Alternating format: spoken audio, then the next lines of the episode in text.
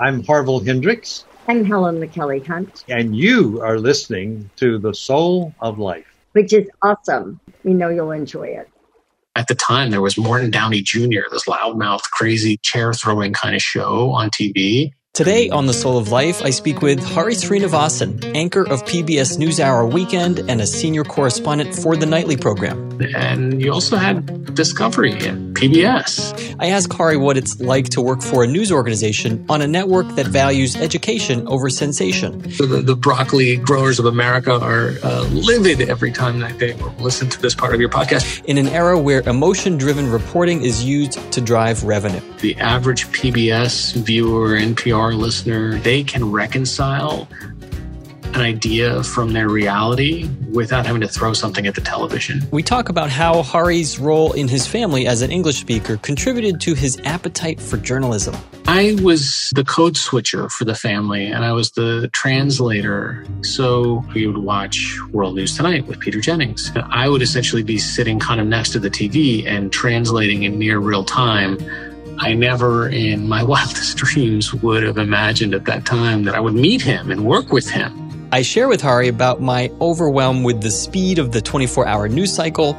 and my relief and appreciation for how informative his own Twitter feed is, including an emotional story I got pulled into about the first ever fan being inducted into the NBA Hall of Fame. Uh, you know, this guy's not even six foot tall with the turban on, never played a pro game in his life, and he has a championship ring and he has an NBA Hall of Fame ring. Hari shares about interviews he's done that really stand out the most to him throughout his career, like his account of speaking with Marxist philosopher and activist Slavoj Žižek. My hair, like standing on end, all frizzed out, like my fingers went into an electrical socket, like that still stands out. I asked Hari about working alongside Judy Woodruff and the late Gwen Ifill. We've not seen Gwen and Judy have that much fun together, like just as people. And the legendary Jim Lehrer. He had like a bus call that he could do from memory of all these little towns in Texas, and he collected bus paraphernalia and signage of Greyhounds. I mean, his whole office was like a giant sort of bus museum. Welcome to the Soul of Life. I'm Keith Miller, and this is episode four of season three with Hari Sreenivasan. My grandmother would literally scream from the balcony, My grandson's going to be on TV in five minutes. Your channel better be on this. I'm Keith Miller, and my podcast, The Soul of Life, is here to help you remember who you really are.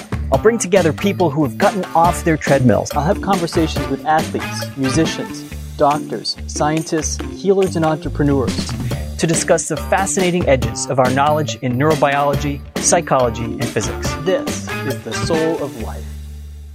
Have you ever been in a position where you know that you or your family member really needs emotional support or marriage enrichment, but you find out how expensive it is to get access to high quality, out of network professionals? Well, I've created the Soul of Life community just for this. At community.souloflifeshow.com, you can join for free and be part of a network of caring and supportive people having conversations that can bring healing to your soul. It's there that you'll find access to psychoeducational courses to deal with stress, anxiety, and relationship conflict. For example, right now I'm offering a seven week immersive course for couples called Mindful Marriage that walks people through a mindfulness based stress reduction curriculum I designed that really gives couples in conflict a map towards stability, trust, and deeper intimacy. Just go to community.souloflifeshow.com, check out the courses, and join for free to be part of the Soul of Life community of learners and soul seekers.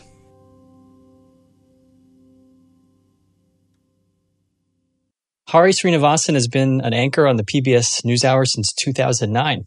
He is the anchor of PBS NewsHour Weekend and a senior correspondent for the nightly program. He's a contributor to Amanpour and Company with CNN International and PBS also has a, a YouTube channel called Take on Fake. Prior to joining NewsHour, he was at CBS News reporting for the CBS Evening News, The Early Show, and CBS Sunday Morning. Before that, he served as an anchor and correspondent for ABC News, working extensively on the network's 24 hour digital service, ABC News Now. Hari also reported for World News Tonight with Peter Jennings, Nightline with Ted Koppel, and anchored the overnight program World News Now. Sreenivasan received an Emmy Award for a story on gold mining by children in the Philippines and has been previously nominated for work from PBS NewsHour, Frontline, and for his work during his time at CBS. Hari, nice to see you. How are you? Good. Just taking it one pandemic at a time. Yeah. Can we not have multiple pandemics going on? yeah. So yeah. It's, it's been a, it's been a rough year. It has been.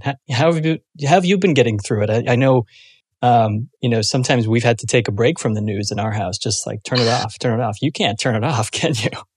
No. And, you know, besides the pandemic, there's also been the sort of social upheaval, the racial reckoning that we are also living through. So these have been, um, you know, as they say, interesting times. I mean, that's, that's great for journalists because there's always a good story and there's lots of, um, things to cover, but it's been just difficult as a citizen, a human being, because you put your news hat on and you do your work. And then at some point uh, you come home and you take it off. Well, we're at home, so you just take it off.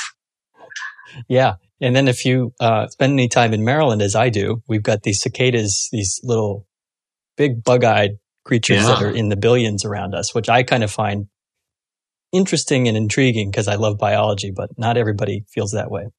no, I saw, I saw, I saw my Google feed had uh, somebody has figured out ways to put cicadas on cookies, like yeah. as a crunchy topping. Oh. oh. I wouldn't do it as a topping. I could see like, okay, we we, we should just leave. we, we've gone on a tangent. we should leave that. Um, you and I met a couple years ago when I was you interviewed me for the weekend news hour segment. Uh, short story about Maddie Corman's play "Accidentally Brave," which was a one woman off Broadway show about her experience with her husband who was arrested. He's a law and order producer. Um, and they're both, they're both in, in television and acting. And he was arrested on child, uh, charges of child pornography. And she decided to stay with her husband and, and then not just stay, you know, not just sort of a private thing, but then she made a play and went off Broadway and you know, was doing this play. So I was commenting on that, on that, what I thought was a gutsy story to run. You know, people have strong feelings about child abuse. Um, and so I was privileged to get to know you briefly there. And I was curious if you might share a little bit about how you have the freedom to, what the culture is like at PBS and in the newsrooms where you've worked, where you uh, seem to have the freedom to take some risks and, and run stories and not take sides. Yeah, I think that not taking sides is actually easier than you'd imagine because once you have kind of a respect and an understanding for your viewers' intellectual capacity, then I kind of know that the average PBS viewer, NPR listener has a greater tolerance for cognitive dissonance. I mean, they can reconcile an idea from their reality without having to throw something at the television, right? So I think a lot of times um, it's been profitable to have these affir- affirmative echo chambers in cable television that help you articulate how you already feel and get you nodding in agreement saying yeah that's right. That's exactly right. And you know really arm you so that the next time you're at a social gathering uh, virtual or real um, you know you really are you're ready to go and take on that member of your family or your coworker who always has a political opinion different than you?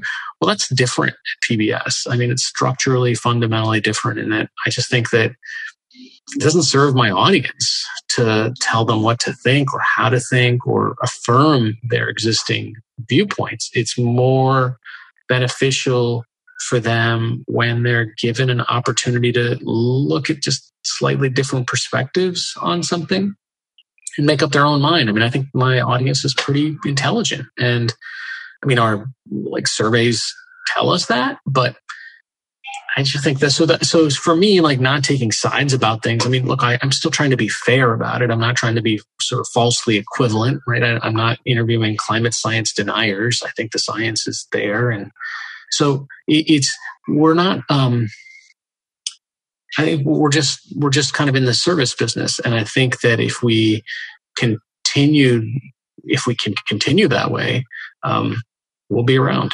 I want to ask you a little bit about um, growing up in, and how you became a journalist. I mean, um, it, our son is 15 years old now, and, and at times, so he's been reading the newspaper. We get the print version of Washington Post we have for probably 15 years, all of his life. And so it's at the breakfast table in the morning, every morning. And just recently, we're just dealing with, you know, as, as parents, we're dealing with how do we help our kids be less anxious as so many, so many parents are dealing with. Well, maybe we don't read um, the A section cover to cover in the morning. I mean, that's hard for an adult sometimes if you don't have a job to do with some of that information. Um, so that we, you know, easy, easy thing to do for our son. You had a relationship, perhaps, I think, to the news also when you were young. Yeah, you know, when we immigrated to the country, uh, I was maybe second, third grade, I think, and so I was uh, the code switcher for the family, and I was the translator. So my parents knew English, but it was um, much poorer than how quickly I was picking up English, right? So especially colloquialisms, et cetera. I mean, that, that I was getting that on the playground that they weren't. And eventually we got into a ritual where we would watch World News Tonight with Peter Jennings and the local news that came after it or before it. And I would essentially be sitting kind of next to the TV and translating in near real time for any key points that they might have missed or sometimes the entire story. So it was, you know, Peter Jennings was in our house and reading us the news every day. And I never in my wildest dreams would have imagined at that time that I would have a job similar to, or nor that I would, that I would meet him and work with him. So, um, that turned out to be a, a pleasure. But it, yeah, so that's technically like, I guess my first broadcast was a very narrow cast to an audience of two. Yeah. Yeah. And you, uh, you did some broadcasting, um, before becoming a journalist? Yeah. Uh, so uh, I had worked in high school radio for a number of years. Uh, it just a station. Their station existed inside the high school, and mm. it was basically a place to like go play music in a soundproof room, really loud.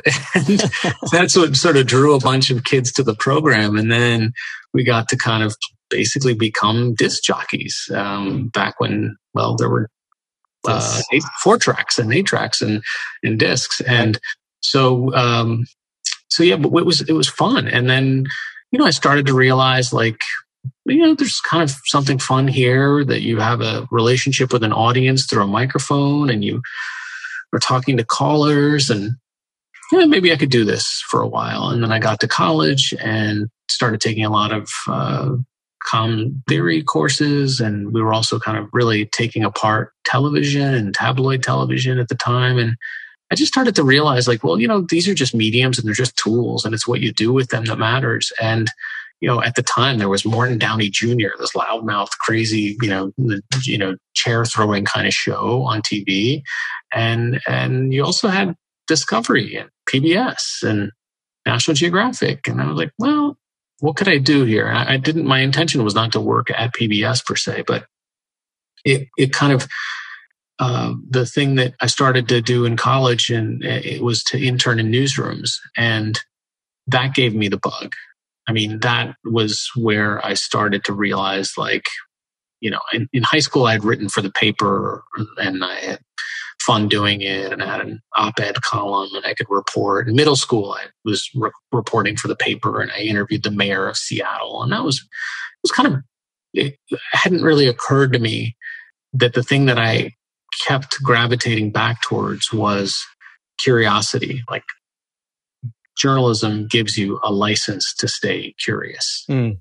And I don't know where I'd be without that license. Mm.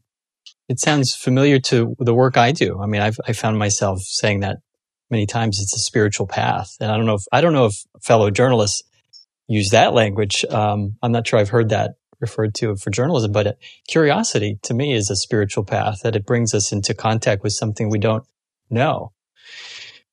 Um, yeah, and I um, think it also there's there's a certain um, innate humility to it because you have to have some humility to know that there is more to learn and that maybe that some things might be unknowable, right? Those are uncomfortable ideas for people. It's like, oh, I want to conquer this. I want to know that. I, we live in sometimes in a very absolute world. Yeah. Well, the certainties, people pay a lot of money to, to build these or to construct certainties and predictability. And yeah. here we are, and here you are helping to deconstruct that in some way, or or to, or to question how are we constructing things? What what what is what is real? What is true? Right.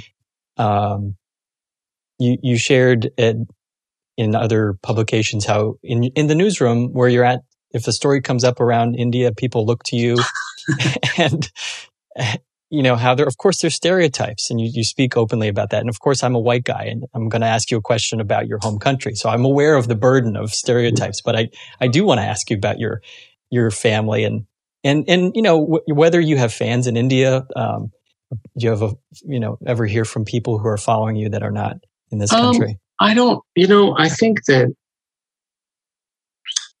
I probably have listeners, viewers in India, um, because the CNN international distribution of Amanpour and Company reaches everywhere. And so I was pleasantly surprised when an aunt of mine said, Oh, yeah, we, we saw your interview with so and so. And I was like, What?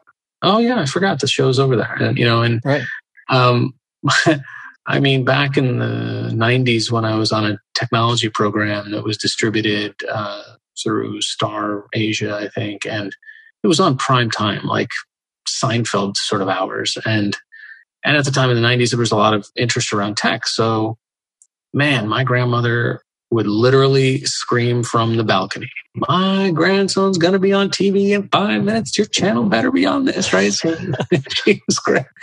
And um, so, I mean, besides my very close family, I don't know who watches, but I see them on Twitter every once in a while engaging. Um, this has been a really, really difficult time for uh, for my relatives there, but also the entire country. I mean, I am fortunate that none of my relatives, uh, immediate relatives, have passed, but there's not a one of them that doesn't know somebody personally who has. So Hmm. I think the numbers of people who have uh, suffered through COVID and died in India is way underreported. Hmm. Um, it's really tragic that it's. Um, I mean, I don't think it's a large conspiracy. I think it's just people in their own self-interest trying to create a different narrative. Yeah. But um, it's just been absolutely hellish. Um, and, and sadly, you know, it reminds me of what my neighborhood in Queens, in Jackson Heights, and Elmhurst, uh, Elmhurst went through in a year and a half ago, or a year and some months ago. And so, and, and, you know, we watched Italy, and then everybody Yeah. here watched New York, and then all of a sudden you're like, wait, what? How could this still be happening Right. at this scale?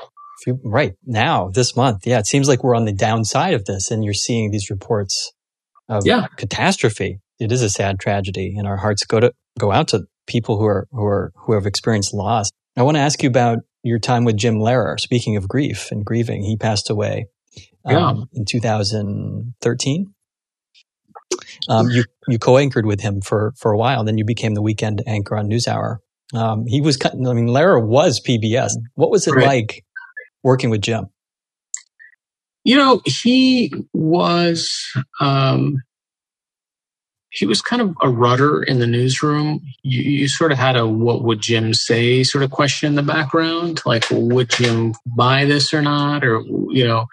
I mean, he had his sort of uh, tenets of journalism that were published, uh, you know, uh, and just sitting around, and you kind of knew like that they're you, you had to stick to them. Um, not to use anonymous sources, you know, unless it's a, a dire circumstance or, I mean, little basic things, but he was also just, um, I, I had heard that he had quite a temper in his uh, younger years. I had not worked with him at those times, but he was pretty kind to me. Um, and he was, um, just a, you know, a pleasure to be around. Um, and, it- and it was, and he had this side to him that was first of all he was incredibly productive i mean he literally cranked out like a novel every year Hmm. um, which is pretty hard to do because you know you have to have kind of a sense of discipline to be able to write every day for a couple of hours and that's what he put himself to task to do on top of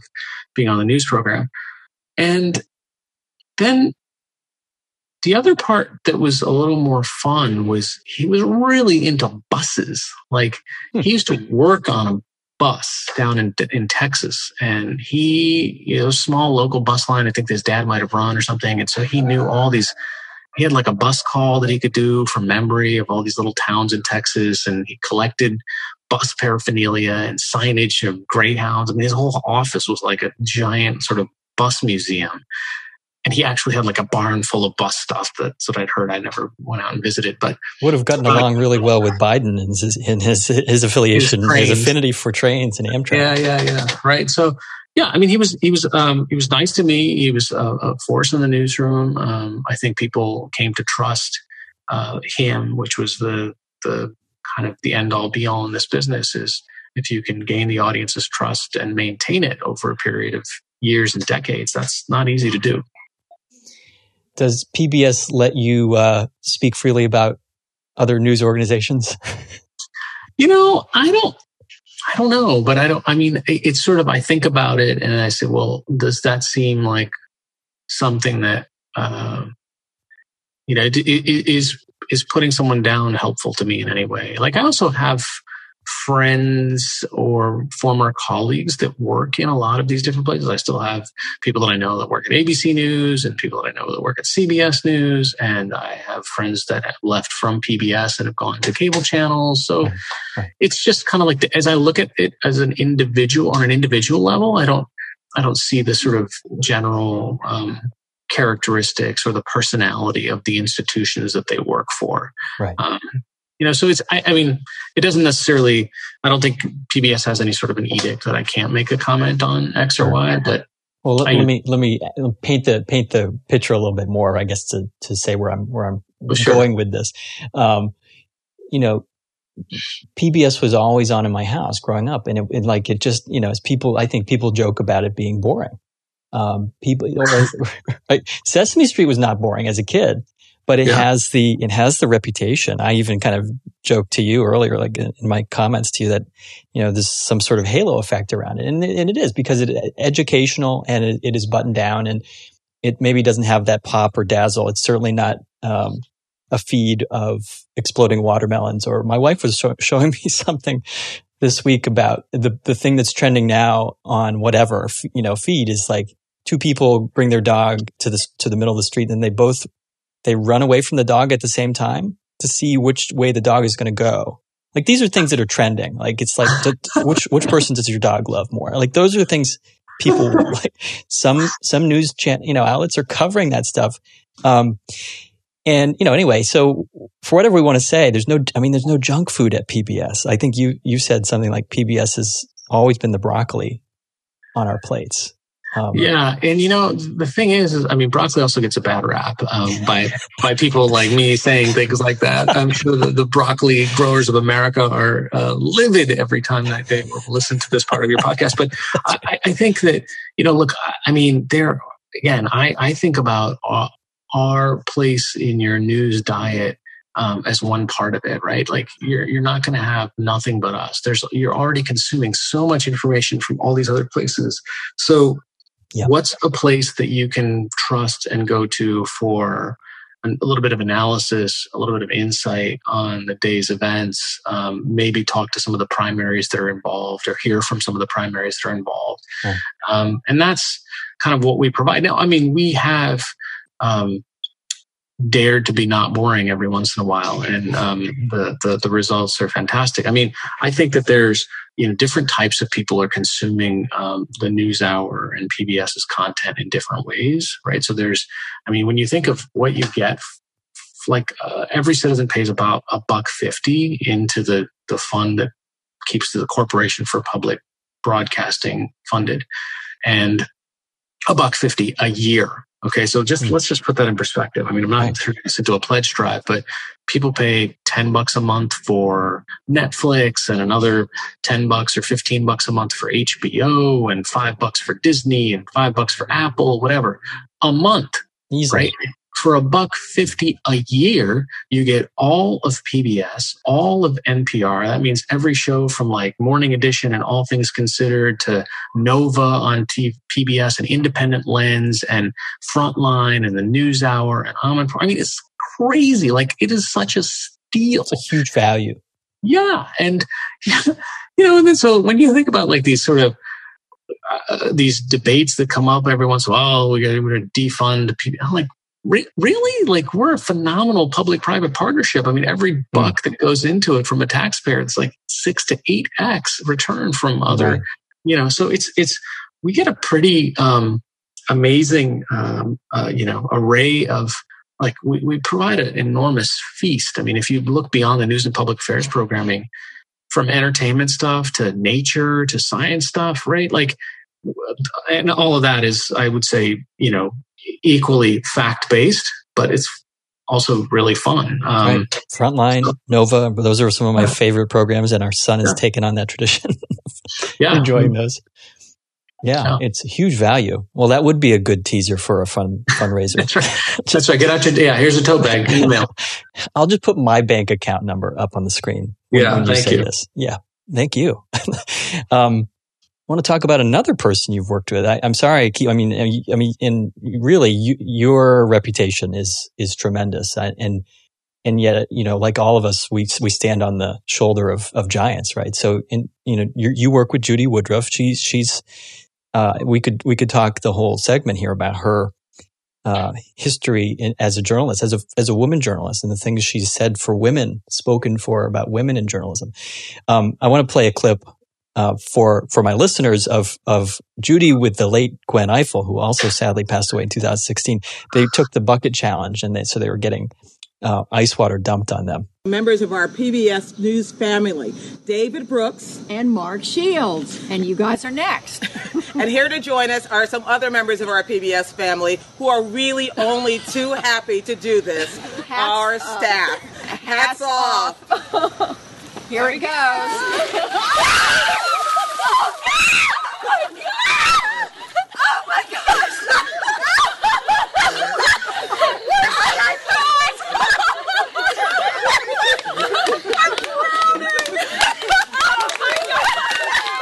Judy seems really unflappable. I mean, if you if you only watch her doing the the anchor. yeah, I mean, you know, that was such a moment because um, first of all, we've not seen Gwen and Judy have that much fun together, like just as people, you know, and um, the whole setup was just hilarious. And but you're right that Judy is pretty unflappable. I mean, um, on air. Uh, she has she's done it all. I mean, she's done long, grueling election night coverage. She's done uh, debates, and she's done. I mean, there's not anything that Judy Woodruff has not accomplished already in her uh, professional career. And you know, the thing that I think, though, most of the her colleagues are going to remember about her aren't her trophy case. It's just that she was a kind person and she is a kind person. And she's the kind of person that cares for your family members' well being if someone's ill and, you know, just, you know, makes a phone call and talk. It's just like the kind of stuff that she didn't have to do and, but she went out of her way to do. And that I think will probably leave a much more lasting memory on most of us who worked around her um, than you know, the, her excellence as a journalist, which we just see every day. Yeah, it's it's just it's just so well established. I was I was kind of hoping you were going to say that you actually prank each other and, and yeah. You, I don't, yeah, I've been in I've been in New York for the past seven years, so it's been a little harder. A little hard but, to no, do over Zoom. Yeah, yeah. No, so she's yeah she's she's phenomenal, and I mean it's been um, you know she's shepherded uh, the institution of the NewsHour and um, you know, and and survived um, the tragedy that was the loss of Gwen Ifill, and kind of um, kept the ship sailing. Yeah, yeah. What are some of your most notable interviews um, for you emotionally? You know, what stands out for you in your career? And Maybe we should even talk about just this year. But I mean, I don't know what, what comes to mind. Oh, um, I mean, it, emotionally, you know, it, it's some amalgam of people who I met probably when I was in Texas and covering all kinds of crazy weather events. I would just be hmm. going from like an ice storm in one place to a tornado in another place and a hurricane in another place and flooding. And and the resilience of and the kind-heartedness of neighbors helping neighbors is really what made me want to become a citizen of the United States. This was back in 2007-ish, seven to nine is I think when I was at CBS. Um, so yeah, that those were some of the most kind of emotional things where you just kind of get back in the car, so to speak, and say, mm. "Wow, I just." I just saw somebody at like one of the lowest points in their life, and they um, still have optimism and hope, and that's just inspiring. So mm. Mm. Um, that so it's not necessarily one person that sticks out in that way. I mean, there have been um, conversations that I've just been kind of floored by. I mean, there was a guy. I don't even know if there's any videotape of it, but when I was at ABC News Now, I had a chance to talk to a um, philosopher named Slavoj Žižek. And if you look him up, Z I Z E K, I mean, he, he thinks on a whole different plane. I mean, his brain goes at warp speed and his mouth is barely keeping up. I mean, this guy's like spitting through his beard and is just, he's making connections left and right between things that you just did not even see coming. To use it to illustrate where we are today ideologically. What's the meaning of our life? That was probably my most sort of, you know, just um, you, if if there was the, a, an emoji, it would just be my hair like standing on it, all frizzed out, like my fingers went into an electrical socket, like that. That, I, that still stands out. And that was probably ten, almost ten years ago, maybe. Um, yeah, fifteen years ago, and I still remember that. Yeah, it sounds like it made a big impression.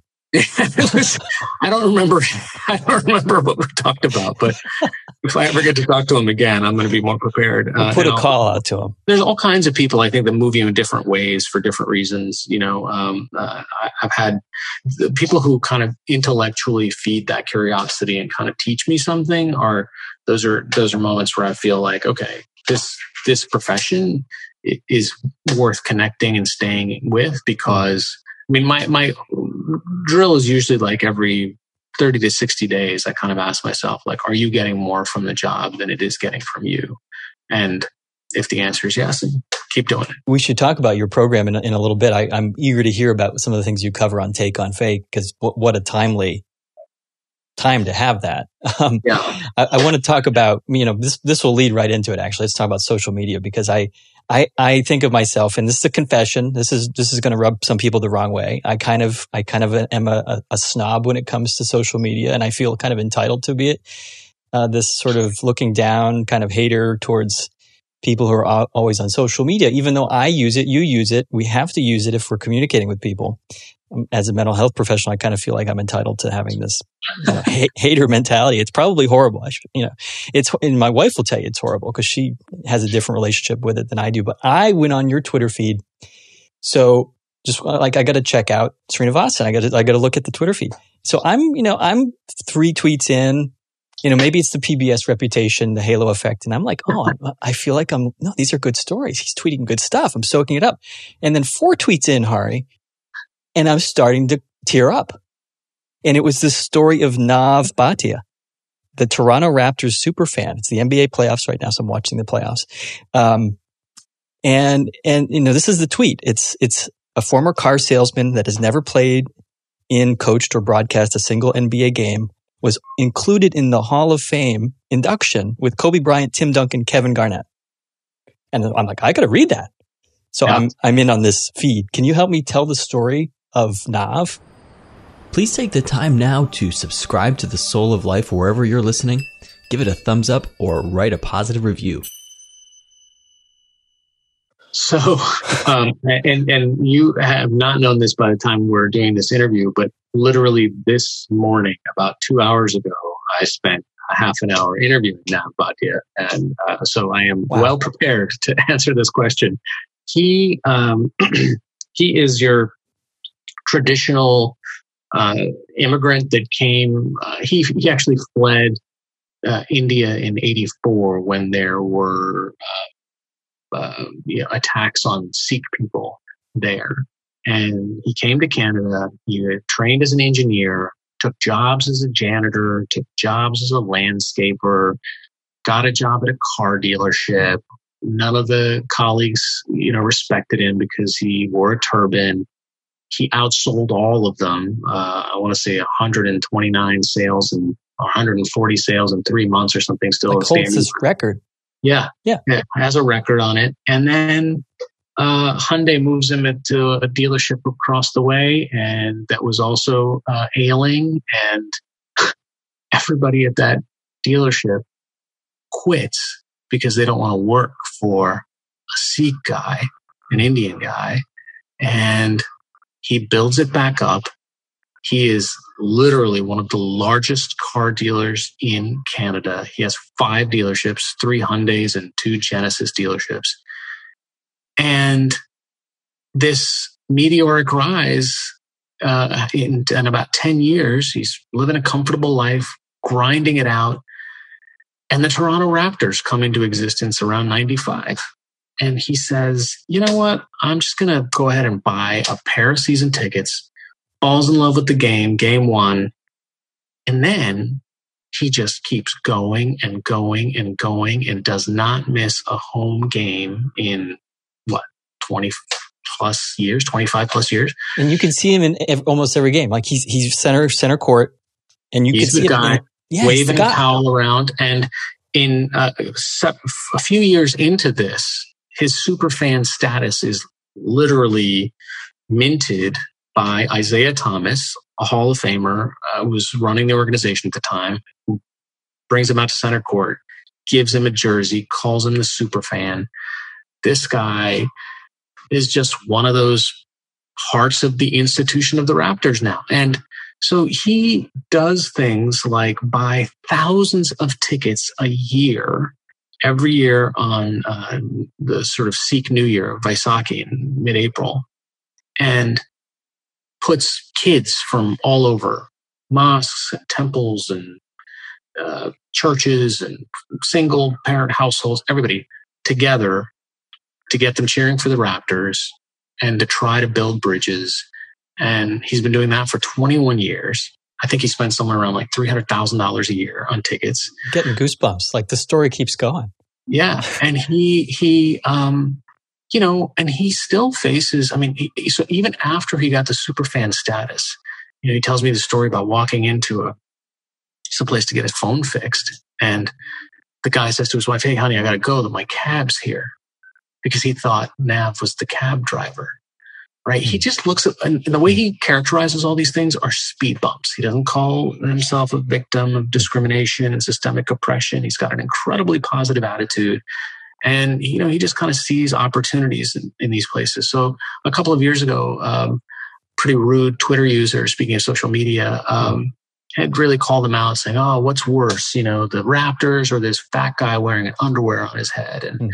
Nav, to his credit, says, you know, that guy was 50% right. I am fat. Um, but he, he says, he, he, he, you know, he actually tells all of the fans of and supporters of his not to go after the other guy, saying that that would make us just as bad as him. Don't do it. Forget about it. And you know what? We're in the playoffs. Let's focus. No s- sort of distractions. A couple of days later, that guy who said this tweet lives for three hours outside of Milwaukee calls Nav to apologize. Nav says, you know what? Only way I'm taking this apology is if I can take you and your family to a game and to dinner. Hmm. Hmm. So next time he's in Milwaukee, he meets the family for dinner ahead of time. All the Milwaukee fans who know about what's going on are like hugging Nav, the Raptors fan. During the game, he finds out that the kid is really in love with one of these superstars on the Milwaukee team. Nav, with his connects, makes it possible for the kid to meet that player. The kid is like in awe. The father is like overjoyed, you know, just, hmm. I mean, he just took an opportunity that any one of us would just say, ah, yeah, let the haters hate. And yeah.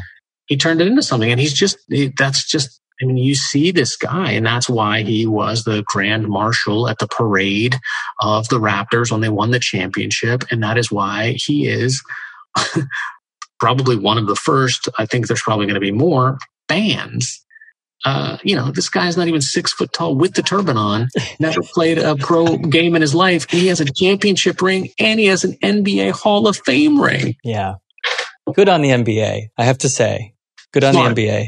Smart. I mean, look, I mean, he says, look, part of the reason that if you go to a Raptors game, you're going to see kids in hijabs and turbans and yarmulkes in the stands because they've been coming for 15 years because it's a different type of community and a club. Right.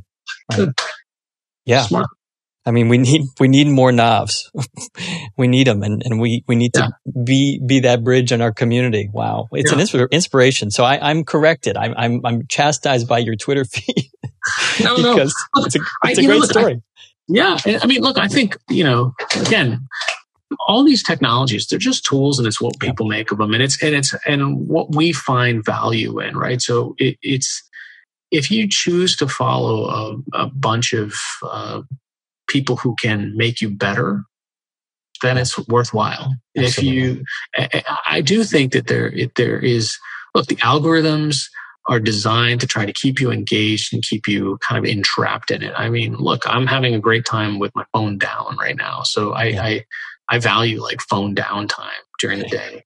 Um, so it's, uh, it, you can make it be more productive for you or more kind of look if you want to lose weight there's phenomenally inspiring people who are doing great exercise videos all over it right and and then there's also people who will um, help you in a downward spiral um, just keep eating more um, because there's all these baked good recipes that i watch right so there's it just depends on what you want to do with it Exactly. It's a tool. Uh, you know, we have to be aware that it's a tool. Otherwise, we're the tool, I guess. Yeah. Um, we talked, a, you mentioned a little bit of, you know, race, um, earlier, you know, talking about ethnicity and, you know, it's still in our country. Obviously, it's come to the fore. And I would say, thankfully, even though it's, you know, it's, it, it, it's, easy for me to say as a white person, thankfully, right? It's, it's with, with a lot of, um, pain that, that these issues are coming to the fore and causing a lot of upset and discomfort. But you know, we no longer laugh. You know, it's no, it's no longer acceptable in mainstream American comedy to laugh at African Americans. It used to be Archie Archie Bunker, right? Mainstream comedy laughing at black people. Mm. It's it's still like up like today. It's still okay to laugh at Asian Americans or Asians in our Mm. culture. We like the the character from The Simpsons, Abu. Uh, oh yeah the the actor Frank Azaria just just apologized. He came out and he said, "30 years I've been playing this role, and I I didn't realize it was like it was like the Beastie Boys when, with their apology about being misogynist. And it's like, you know, it, it's it's late, but it's um coming out to say, I recognize this was this is this character has caused pain for people. Um, are we witnessing a genuine move toward more sensitivity about privilege and power? Um, are you experiencing this, or are we still a long way off? Uh, look, I think some of it. I mean, I, I applaud Hank Azaria for doing that. I also applaud Hari Kondabolu for making the documentary about The Simpsons that really got this conversation going.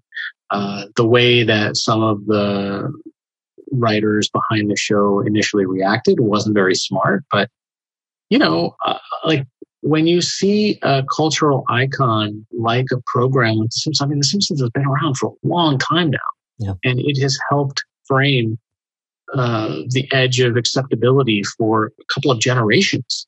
Um, so, you know, I, I think that some of the some of the reactions that have been happening in the past year are genuine, and I think some are performative.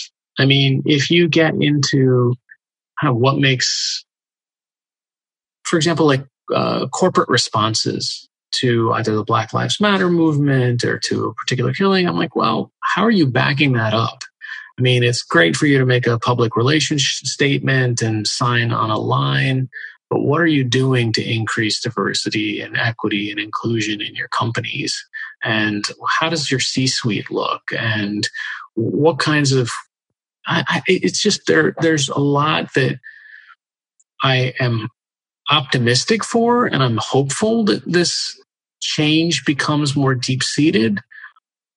yet I know that there's a lot of like deep structural work that needs to be done to, uh, you know, I, I, mean, we have 18,000 police jurisdictions in America. And I will tell you that I would, I would bet you money that there are um, phenomenal uh, uh, police officers who got into this to help people and who want to save lives every day and i thank them for their efforts and i you know have no ill will towards i don't know 90 plus percent of police. And then there's we just hear repeatedly about bad apple after bad apple after bad apple and at some point you kind of say well where where are all those good police officers that i know exist? Why aren't they intervening? Why aren't they the ones that are stepping in and saying, "Hey, man, this isn't right. We can't do this." Right. So it's the kind of the the culture of policing. I think is uh, rightfully in question. Mm-hmm. Um, that's separate from kind of funding um, and resources, and and I think that that's it's a conversation that's overdue. I mean, I don't think that the crimes being committed by police have necessarily increased in the past five years. I think we've just seen them more. So I think if you have African American friends, they've been telling you driving while black has been a problem for a long time. Mm-hmm. Now we have body cam. Exactly. Look, I mean, I've I've had uh, police pull guns on me, laid spread eagle when I was in high school a couple of different times. Uh, one uh, outside of a mall and once uh, at my outside my own home. And you know, but uh, at the time, I didn't really think about the structures involved. Now I'm a little smarter and wiser, and I said, well. What kinds of implicit bias are there uh, based on the neighborhood that I lived in, or what kinds of um, you know what kinds of training did these people have what kind of assumptions did they have had they had any exposure to someone like me before um, what did they what were their preconceived notions of who i was and how does that influence the task that they have at hand right? There's just i mean even you know sort of even besides policing i think that when you look at the you know the structural ways that whether it's our tax system and the, the, the real estate discounts i mean it's just lots and lots of ways where it is really difficult. But that's also you know you can look at a problem and say this is horrible and or it's never going to get better or you can also see the opportunity to solve that problem. So I, I, th- I mean I, I have to stay optimistic and have to see the opportunity otherwise it's just a really depressing reality to get yourself mired in um, can, can you say more about your your youtube channel or any other projects yeah. you want to tell people about yeah, so i mean so um, yeah, the YouTube channel was born in the middle of the pandemic, really. I mean, we thought about doing something around misinformation and disinformation, and we were thinking about it kind of two years ago and really in the context of like election related. And then we just realize that the ecosystem of, you know, amplification of misinformation and disinformation, the profitability that there exists. And then, you know, we were sort of overwhelmed, like, how do we get tackle this? And then we said, okay, look, how about we just try to figure out how to make people smarter how about we figure out how to show others the type of work that journalists perform to help us fact check something? And if people watch one of these or two of these or maybe all of these or whatever, they'll get a little bit more of an idea on how to be better consumers of news and information. And that that'll be our goal. So so we did one season and one of our episodes uh, with Laura Garcia from First Draft News won an, a Webby Award um, which in the internet is like the Oscars or the Emmys or whatever. Um, and then, uh, so we just started season two and we rolled out Take on Fake on Instagram as well. And so we're building up more um, work. And, we just,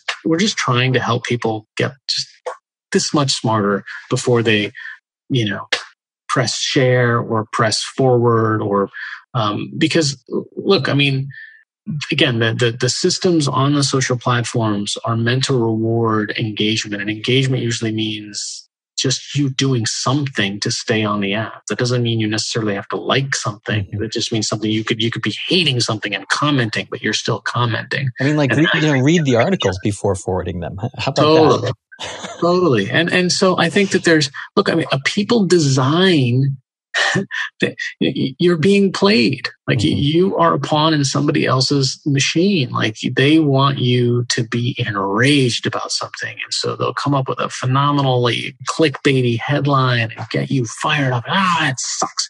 Well, guess what? Every time that that, I mean, it's, it's almost like going back to sort of Daniel Tiger, the wisdom of Daniel Tiger. It says, you know, when you get so mad that you want to roar, take a deep breath and count to four. I mean, Yes. That guy's profound. So you know, it's like if, if it works for a four year old, like this is you're you're being gamed just like a child because they want you to be enraged.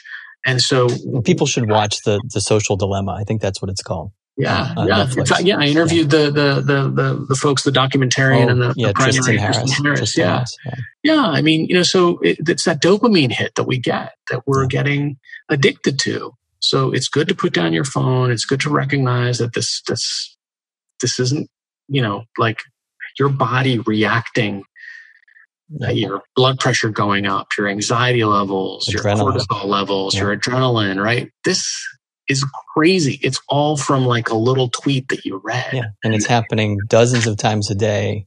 Not good. Not, Not good, good. for our bodies. Not good. Yeah, it's it's a formula for depression, which is something I talk about on my show. I talk about my own relationship to depression, which I'm hoping to raise awareness of. You know, just that uh, we ha- there's like just so many flavors of it. I think it's a terrible word because people a- attribute to that some sort of clinical um, out there sort of like somebody's in a bed and they're not getting out of bed and they just can't do anything and that's what depression looks. I don't have that.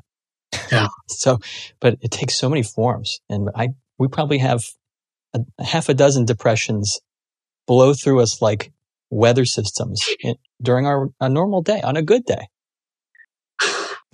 Yeah. Yeah. That's why for me, like a vacation is actual no phone at all time. Like there's Yeah. very few, few places and times that you can actually just be completely disconnected.